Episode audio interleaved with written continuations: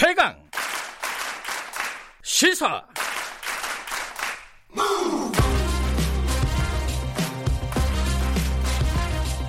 지금 여러분께서는 김경래 기자의 최강 시사를 듣고 계십니다.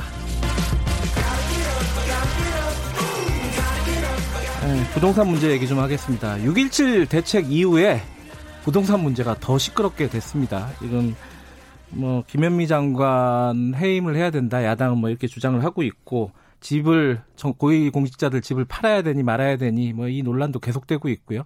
노영민 실장을 비롯해 가지고 그리고 가장 중요한 건 지금 지금 상황에서 부동산 대책은 뭐가 필요한 거냐 도대체 어, 너무, 아, 문재인 정부의 지금 부동산 정책은 잘못된 게 뭐고 잘한 게 뭐냐? 이게 참 복잡한 얘기입니다. 근데 지금 최백은 교수님이 스튜디오에 들어오시면서 제가 이거 방법 있어요? 라고 물어봤더니 심플하게 말씀드려 주신다고 합니다. 최백은 교수님, 건국대 경제학과 최백은 교수님 모셨습니다. 안녕하세요. 네, 안녕하세요.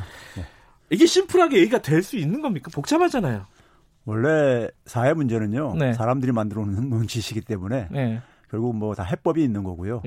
네. 그러니까 이제 그 문제를 단순화시켜야지 복잡하게 얘기하면요 네. 본질을 네. 놓칩니다. 그래서 제가 여기 말씀드린 거. 6.17 대책 이후에 예. 아, 이 대책 실패했다. 예. 뭐 풍선 효과도 있고 예. 뭐그 오히려 막 거래량이 급등하고 있다. 막 여러 가지 얘기가 나오고 있습니다. 네. 일단 그 평가부터 시작을 해갖고 얘기를 풀어보죠. 예.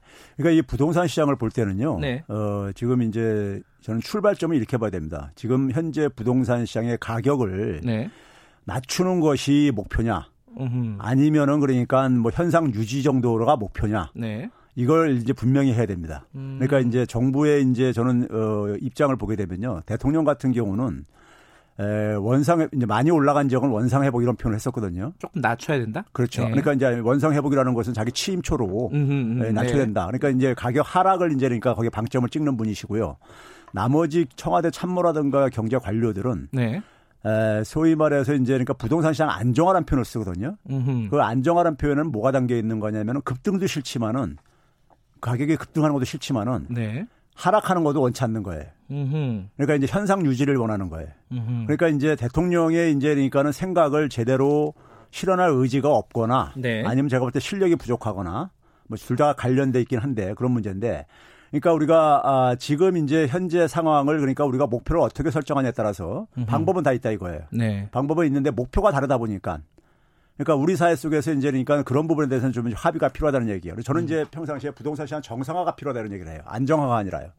음. 정상화가 필요하다는 얘기는 우리가 아, 이 학자들이 얘기할 때는 우리가 시장 가격이 그러니까 너무 균형해서 너무 이탈을 했을 때는 네. 사후적으로 조정이 온다 이거예요. 나중에 예. 그러니까요. 예. 그러니까 지금 이제 상태가 그러니까 이 가격이 가격이 좀 비정상적으로 많이 올라가 있는 상태다. 으흠. 그러면 이게 많이 올라가 있으면 올라갈수록 나중에 조정도 클 수밖에 없다 이거예요. 네. 그러면 그 후유증도 클 수밖에 없는 것이고요. 으흠. 그래서 이제 그런 점에서 어, 부동산 시장 정상화가 필요한데 네. 정상화 의지가 안 보이니까 안 보이다 보니까 항상 이제 지난 수십 년간에 반복된 게 뭐냐면 우리가 땜질식 처방 이런 말이 유행했었잖아요. 네. 저는 이제 그걸 두더지 잡기 게임식이라 이렇게 하는데 그러니까 항상 보게 되면 이제 그러니까 문제가 터지게 되면 거기에 대한 사후 약방문식으로 그 해당 지역에 접근하는 방식으로 한단 말이에요. 그러니까는 또 이제 풍선 효과라는 말이 유행을 하고 있는 것이고요. 예. 그렇죠? 그러니까 시장에서는 뭐냐면 그걸 반복하면서 정부가 그러니까 집값을 하락으로 유도할 의지가 없다는 것을 알고 있는 거죠. 음. 알고 있다 보니까는 계속해서 이제 그러니까는 그 옮겨 다니면서 네. 투기가 계속 되는 것이고요. 근본적으로는 이겁니다. 부동산 시장에 자금이 지금 많이 유입되고 있기 때문에 지금 그러니까 이런 투기적인 열풍이 네. 생기는 거예요. 그 자금이 유입된다는 얘기는 다른 투자를 했을 때 별로 기대 수익이 높지가 않다는 것도 의미되는 겁니다. 그렇죠. 별로 돈을 운용할 데가 없다는 네. 거예요. 그러니까 우리나라에 지금 뭐냐면은 기업이라든가 개인이라든가 누구나 다 보더라도 보면은 자금을 운용할 데가 없는 거예요. 음흠. 예. 기업도 새로운 수익산 못 만들다 보니까 토지 투기나 하고 있고. 네. 그리고 개인들도 그러니까 미래가 불확실하다 보니까 저희가 자산 축적이라도 좀 하려고 부동산을 매개로 해 가지고요. 예. 이런 이제 것이 깔려 있단 말이에요. 그러니까 이제 우리나라 이제 기본적으로 그러니까 경제가 굉장히 생태계가 활력을 잃다 보니까는 그런 문제가 하나 있는 것이고요. 그러다 보니까 정부도 뭐냐면은 지금 제조업은 굉장히 위기 상황으로 계속 치닫고 있는데 있는데 에, 이 부동산 건설업에 대한 이 의존도가 의존도가 만만치 않다 보니까는 설사 이거 쉽게 칼을 대지 못하는 거예요. 네. 부동산 건설 경기가 이게 꺼지게 되면 그나마 경기가 더 안 좋을까 봐요. 음. 그러다 보니까 계속 부동산 시장 안정화 쪽으로 이렇게 접근을 하고 있는 겁니다. 네. 아니 한꺼번에 처음부터 끝까지 다 말씀하셔가지고. 아, 나 이제 대책이 있어야죠. 여기서 궁금증부터 몇 가지 말씀하신 예. 부분에 궁금증이 있어요. 예. 아니 대통령은 그러니까 최백운 교수님 말씀대로 논리대로 하면은 대통령은 정상화를 얘기하고 있는데 예. 그 밑에 관료들이나 참모들은 예. 안정화를 얘기하고 예. 있다. 엇박자잖아요. 예, 그렇죠. 그런데 대통령은 왜 가만히 있죠, 그러면?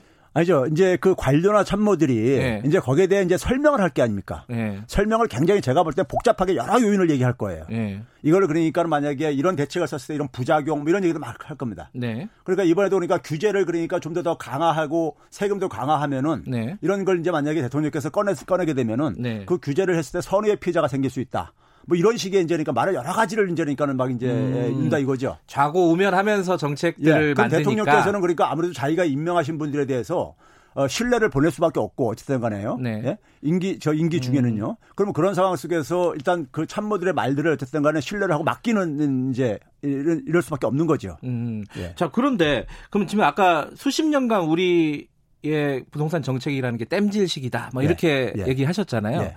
문재인 정부 들어와서 나왔던 뭐 김현미 장관은 네 번이라고 하고 예. 뭐 야, 다른 데서는 뭐 스무 스무 번이 넘었다라고 예. 얘기하는데 예. 어쨌든 그런 수많은 정책들도 땜질식이라고 규정을 하실 수 있는 건가요, 그러면은? 그렇죠. 이제 그러니까 음. 기본적으로 현 정부 들어서 바뀌는 거는 스탠스가 바뀐 건요. 네. 기, 기존 이제 보수 정부에서는 공급 대책을 중심으로 했었어요. 네. 근데 이제 이번 어, 이제 현 정부에서는 수요 억제 대책으로 그렇죠. 접근을 했죠. 그게 예. 이제 차, 차, 차별성이 있는 건데 근데 본질은 뭐냐면 항상 아까 얘기했듯이 안정화 대책으로 접근하다 보니까는 안정화 대책이라는 것은 가격 하락을 그러니까 사실 이게 이 수용을 해야 되는 거예요. 네. 근데 가격이 하락하게 되면 부동산 시장이 하락을 하게 되면은 네.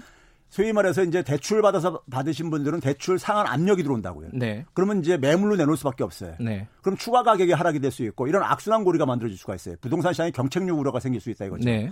이렇게 되게 되면 부동산 경기도 이제 그러니까 이 건설 경기도 이제니까는 음. 사실 이 그 둔화될 수가 있고요. 이런 부분이 부담스러운 거예요. 자 그러면요. 예. 지금 아까 이제 두 가지 부담스러운 부분, 어, 쩔수 없는 부분, 유동성이 지금 너무 많아가지고 갈 데가 예. 없다. 그게 예. 하나가 있고 지금 다른 경기도 안 좋은데 부동산 경기마저 죽, 이면은 네. 이게 건설 경기 때문에 더 경기가 침체되는 거 아니냐? 네. 그럼 지금 상황에서 할 수 있는 게 뭡니까? 자, 우리가 이제 부동산이 어. 과열되게 되면은 네. 굉장히 많은 부작용이 있습니다. 그러니까 그 투기한 사람만 소위 말해서 이득을 보는 거고 네. 나머지 사람들은 사실 이득 보는 게 없어요. 그렇기 때문에 이 불로소득은 사실 제거를 해야 돼요. 그럼 지금 우리가 이래서 자기가 자금을 부동산 시장에 투입할 때는 기대 네. 수익이 예상되기 때문에 투입을 하는 거란 말이에요. 그렇죠. 그럼 집값 상승률이 그러니까 어느 정도 자기가 예상하는 게 있을 거란 말이에요. 네. 그리고 근데 자금 조달 비용인 이자는 지금 바닥이란 말이에요. 음흠. 그러면 이제 그 속에서 이제 그러니까는 기대 수익이 굉장히 높다고 생각하기 때문에 들어오는 거란 말이에요. 네. 그럼 결국 그 거기서 생기는 불로소득을 세금으로 환수할 수밖에 없어요. 음흠. 세금으로요. 그럼 세금으로 환수를 하는 데 속에서 주로 초점은 다주택자한테 맞출 수밖에 없어요. 네. 고가주택이나 다주택자들한테요. 이걸 알고 있어요, 정부도요. 네. 알고 있는데 아까 얘기했듯이 부동산 시장을 가격을 그러니까 떨어뜨릴 이제 의지가 있느냐 없느냐인데 네. 그럼 떨어뜨렸을 때 이제 우리가 우려하는 게 경착륙 우려거든요. 네. 여기에 대한 방안이 있어요, 사실은요. 어떤 거죠? 방안이 뭐냐면 제가 이제 한, 한 오른 한 6년 정도 된 것 같은데 한국판 양적 하나를 얘기를 해요. 네. 한국판 양적 하나가 뭐냐면요. 제가 만약에 어떤 S은행한테 네. 제가 한 3억을 대출받아서 하는 6억짜리 아파트 샀어요. 그럼 제 돈 3억에다 합쳐가지고요. 네. 그러면 이제 그러니까 가격이 하락하게 되면은 제가 이제 상한 압력을 받는단 말이에요. 대출금 일부를요. 네. 그럼 집을 내놓을 수밖에 없어요.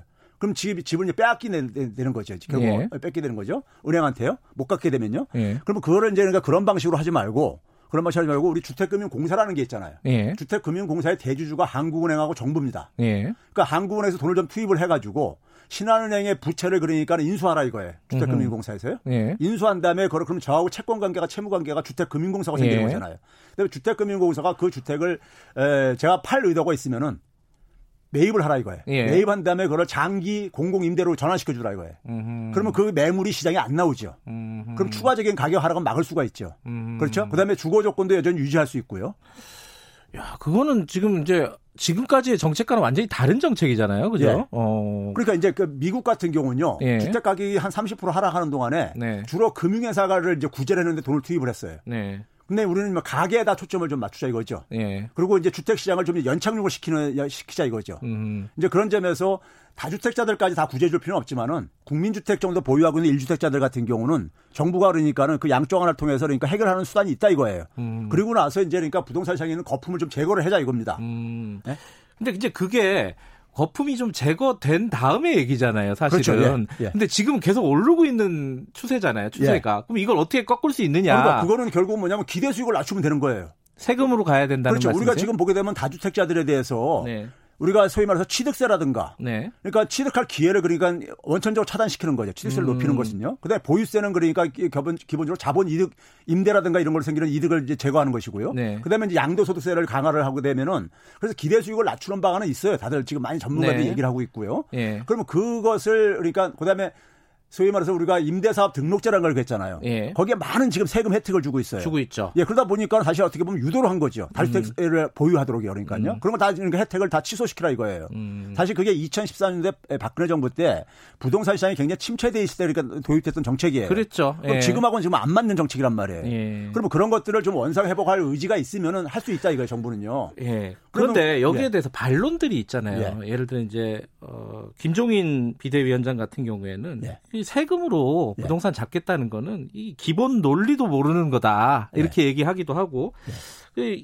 또 반론으로 이런 얘기 많이 해요. 보유세, 거래세 다 올려버리면은 거래가 완전히 그 절벽이 돼가지고 이게 시장 자체가 마비될 수가 있다. 이 팔려고 해도 팔 수도 없는 상황이 올 수도 있다. 요 요런 논리에 대해서는 어떻게 생각하십니까? 김종인 어, 위원장이 얘기한 거는요. 네. 세금을 가지고 못 잡았다는 얘기는 세금을 제대로 안 했기 때문에 못 잡은 거고요. 네, 세금을 제대로 그러니까 역대 정부에서 세금을 제대로 그러니까 불로소득에 대한 세금 환수를 제대로 한 적이 없다 이겁니다. 예. 그러니까 그건 이제 말이 맞지 않는 얘기고요. 네. 두 번째 얘기는 결국 뭐냐면요. 우리가 거래세하고 취득세하고는 예. 약간 좀 구분을 해야 되는데요. 예. 그러니까 우리가 뭐냐면 에, 그렇게 과세를 했을 때 결국은 뭐냐면은 다주택자들이 자기가 집을 그러니까는 보유하는 게 굉장히 부담이 늘어나는 수밖에 없어요. 네. 시간이 가면서. 그럼 결국 내놓을 수밖에 없습니다. 네. 자기 경제적인 이득을 생각한다면요. 네. 그러면 내놓았을 때 그걸 그러니까 우리가 살 사람들이 없어질 게 아닙니까? 네. 그럼 가격 하락이 유도가 되는 거예요. 네. 가격 하락해야 되는 거예요. 음. 그 정도는 감내해야 되는 거죠. 예. 그 또 하나의 또 불만이라고 할까요? 반론이 아니 내집 마련 한 채 하려고 하는데 네. 집 사기 어렵게 만드는 정책은 네. 사다리 걷어차기 아니냐. 네. 특히 이제 2030, 40. 맞습니다. 예. 그 불만들은 또 어떻게 해소해야 되냐. 그러니까 지금 이제 대책이 예. 소위 땜짓을 처방 혹은 두더지 잡기식 게임 이런 일을 하다 보니까는 네. 그 해당 지역별로 그러니까 맞춤형으로 계속해서 대책을 내놓다 보니까 규제가 많아지는 거예요. 네. 규제가 많아지게 되면은 선의의 피해자가 생길 수밖에 없어요. 음흠. 예? 그러니까 그걸 이제 그러니까 자꾸만 이제 많아지면 법이라는 게 굉장히 조항이 많아지면 많아질수록 네. 그게 이제 부작용을 많이 나, 나올 수도 있듯이요. 예. 그런 점에서 그러니까 심플하게 정책을 만들어야 된다 이겁니다. 심플하게. 심플하게라는 것은 결국은 뭐냐면은 재산을 그러니까 많이 보유하고 있는 사람 에 대해서 네. 거기에 대한 부담을 경제적인 부담을 많이 지우게 하는 거죠. 음흠. 그걸 초점 맞추면 되는 것이지 1주택 가, 가, 가지려고 하는 사람들에 대해서 네. 주택 금융을 우리가 확보하는데 어려움을 만드는 것은 별로 바람직한 방법은 아니죠. 음흠. 그래서 그래서 지금 대책이 이런 식으로 사후 약방문식으로 그러니까 어느 지역이 그러니까 과열되게 되면 뒤쫓아가 가지고 규제하고 네네네. 네, 네. 또 다른 다른 데 가면 또 다른 방안의 규제를 또 만들고 이러다 보면 규제가 굉장히 많아지게 돼요. 네. 그럼 선의의 피해자가 생길 수밖에 없죠. 그 지금 방금 이제 어 재산을 막, 많이 가진 사람들이 세금을 네. 많이 내게끔 아주 심플하게 만들자 이런 네. 말씀 하셨는데 그렇죠. 근데 그런 얘기 하잖아요. 이 1주택자 중에서도 네. 집값이 비싼 사람들이 있잖아요. 예. 강남이나 그렇죠. 아, 1주택자들한테 너무한 거 아니냐. 실, 실 거주자인데 내가. 예. 그런 얘기들 많이 들으셨을 거예요. 이 부분은 또 어떻게 해야 될지. 그런 얘기 하는 나라는요. 선진국가에서 우리나라뿐이 없습니다.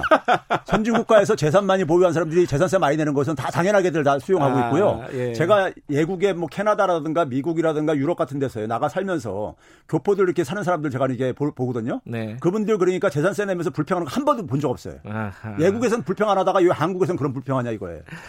그게 그런 논리죠. 아니 집값은 어 정부가 올려놓고 예. 왜 나보고 세금 내라 그러냐? 뭐 이런 논리예요. 논리는. 예. 근데 그, 이제 뭐 집값 올린 게 집값 오른 걸로 혜택 본 것도 많이 있잖아요. 솔직히요. 예. 알겠습니다. 그 이 얘기 못 하고 넘어갈까봐 미리 좀 여쭤볼게요. 예. 어, 지금 고위공직자들 집 팔려고 이렇게 예. 여러 여론들이 좀 예. 있지 않습니까? 예. 그거 맞는 정책이라고 보세요? 아, 저는 어, 공직을 맡으면요. 네. 거기에 대한 책임이 따른다고 생각이 들어요. 음. 근데 그러니까 사실 민주당에서 그러니까는 뭐 다주택자들한테 처분하도록 이렇게 이제 저것도 바꾸랬었잖아요. 네, 서약서 받았었죠. 예. 예. 지금 뭐냐면 시장에서 뭐냐면은 시장에서 굉장히 중요한 건 뭐냐면 정부에 대한 신뢰입니다. 네. 근데 신뢰가 많이 약화된 거예요. 음흠. 그러니까 예를 들어서 청와대에서도 그러니까 예를 들어서 그 이 청와대 참모들 집들 다주택자들 처분하라는 얘기를 사실 오래전에 나왔잖아요. 그랬죠. 근데 그게 실천이 안 됐잖아요. 음흠. 그리고 이제 민주당에서도 집권 여당에서도 그런 얘기가 나왔는데 시간이 가면서도 해결이 안 되고 있다 이거예요. 음흠. 그러니까 일반 국민들이 볼 때는 다 똑같은 놈들이다. 이렇게 생각할 수밖에 그렇죠. 없는 거죠. 예. 그 결국 정부는 뭐냐면 불신을 주면 안 되는 것이고 공직자들은요 선택을 해야 됩니다. 음흠. 자기가 그러니까 공직을 맡든지 아니 공직을 맡으면서 그러니까 자기가 정부에 대한 그 책임감을 가지고 국민에 대한 신뢰감을 주든지 아니면 그러니까 자기가 재산이 상실되는 게 손실 보는 게 싫으면은 공직 사퇴해야 되는 겁니다. 조호영 원내대표는 그거 반헌법적이라고 얘기했잖아요. 아니죠. 반헌법적이라는 것은요, 우리가요, 네. 기본적으로 우리 사회 지금 부동산이 네. 많은 사람들 우리 사회 경제뿐만 아니라 많은 부분들에 고통을 주고 있다고요. 음. 고통을 주고 있는 데 속에서 공직자가 그러니까 적어도 가져야 될 자세는 네. 국민을 위해서가 되면그러니까는 국민을 위해서 헌신을 하는 게 공직자의 자리입니다. 근데 오히려 뭐냐면은 거기에 그러니까 하나의 원인 제공자로 이렇게 주목을 지목을 받고 있다는 것은 음. 그런 점에서 그러니까 공직자가 취할 저는 태도는 아니라고 봅니다. 노영민 실장이 강남집 팔아야 된다고 보세요? 아, 저는 있잖아요. 예, 처음에 예. 예, 강남 집으로 접근을 했어야 된다고 생각이 들어요. 처음에, 처음부터요. 애초에. 예. 왜 음. 그러냐면은 이제 그분들은 이제 그런 거예요. 서울에서 활동하다 보니까 필요한데 네. 뭐 전세를 갖고 있어도 되거든요. 네. 지역군 청주기 때문에 청주에는 자기 보, 집을 보유하고 있다 하더라도요. 그런 점에서 괜히 그러니까는 두 번 한 번 할 일을 가지고 두 번 일을 하시는 것 같아요. 음. 앞으로 부동산 문제가 어, 지금 상황에서 갑자기 좋아지지는 않을 거 아닙니까? 그렇죠? 지금 부동산 시장이 이게 비정상입니다. 예. 우리나라 역대 한 지난 30년 동안에 10초 남았습니다. 부동산 가격이 한 세 번 떨어졌는데요. 예. 다이 세계 금융과 관련된 문제였었어요. 예. 근데 지금도 금융 시장은 굉장히 불안정하기 때문에 네. 지금 부동산 시장이 과열되는 건 비정상적입니다. 알겠습니다. 제가 질문한 게 아닌데 답변을 주셨습니다. 다음에 다시 한번 모시겠습니다. 고맙습니다. 네, 네, 감사합니다. 최백은 교수님이었습니다. 1분 여기까지고요. 잠시 후에 2부에서 뵙겠습니다. 8시에 돌아옵니다.